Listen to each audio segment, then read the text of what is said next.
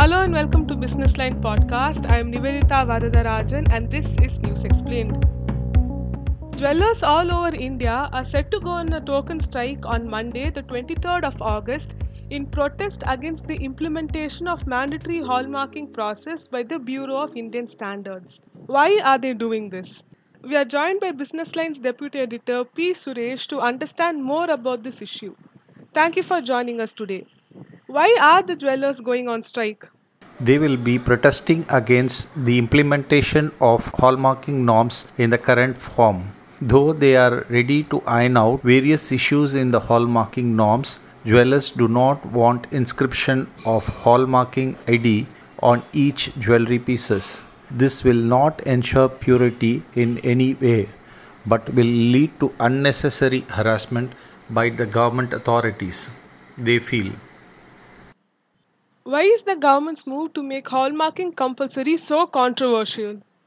The government move to implement compulsory hallmarking will bring in much needed transparency and accountability in the jewelry sector.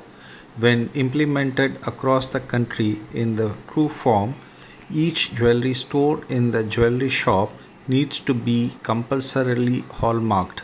Else, authorities have the powers to seal the shop, start criminal proceedings, and levy hefty penalty. Though the government has claimed that it will go slow on levying penalty and punishment, jewelers want the provision to be toned down till the industry copes with the new changes.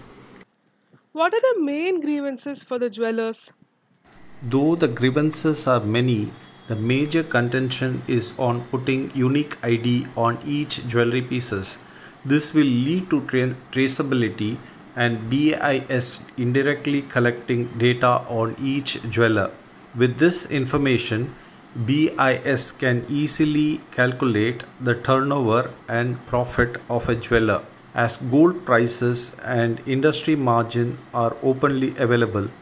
Jewelers feel that this will lead to unnecessary harassment by the income tax department. Moreover, they claim inscription of unique number is not perfect. Sometimes there are two unique number on one jewelry piece. Many a times same number is put on different jewelry jewelry leading to confusion. There are also delay in putting numbers on jewelry pieces leading to lock-in of working capital. Inscription of number leads to carving and cutting of jewelry. Finally, jewelers have to melt the entire jewelry piece as it could not be sold in its present form the entire process results in heavy loss. But hasn't the government increased the number of hallmarking sites? Yes, definitely.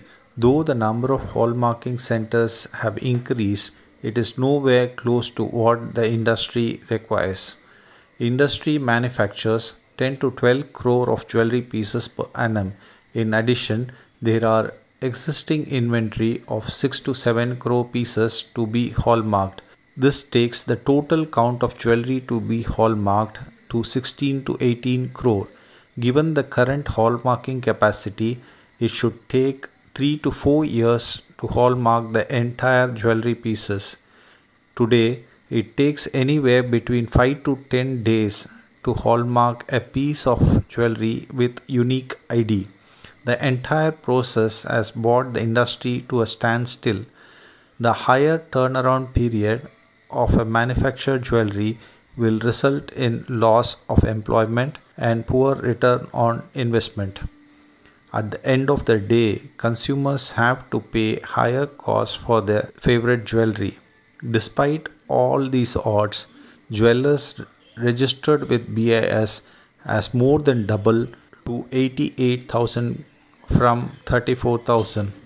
After inscribing unique ID, government has removed the jeweler's initial from the jewelry. This is against the consumer interest. When a consumer wants to sell or exchange jewelry, they will find it difficult without the jeweler's initial inscribed to the jewelry.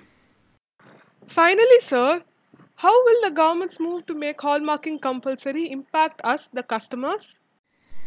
If the government intention is to ensure purity of jewelry, it should remove the unique hallmark identification.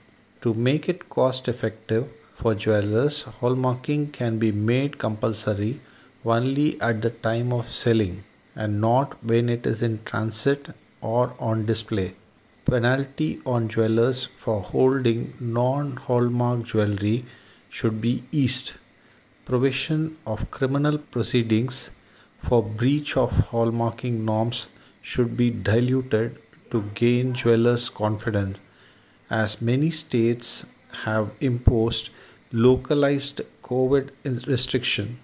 Though compulsory hallmarking is in the interest of consumer, it should be handled with care, particularly when the industry is slowly coming out of COVID impact.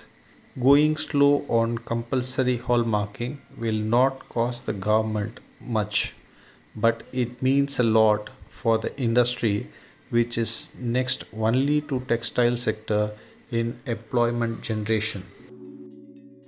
Thank you, Suresh, sir, for joining us today. Thank you for listening to the News Explained podcast. Subscribe to us wherever you find your podcasts, including Spotify and Google Podcast. Thanks for tuning in.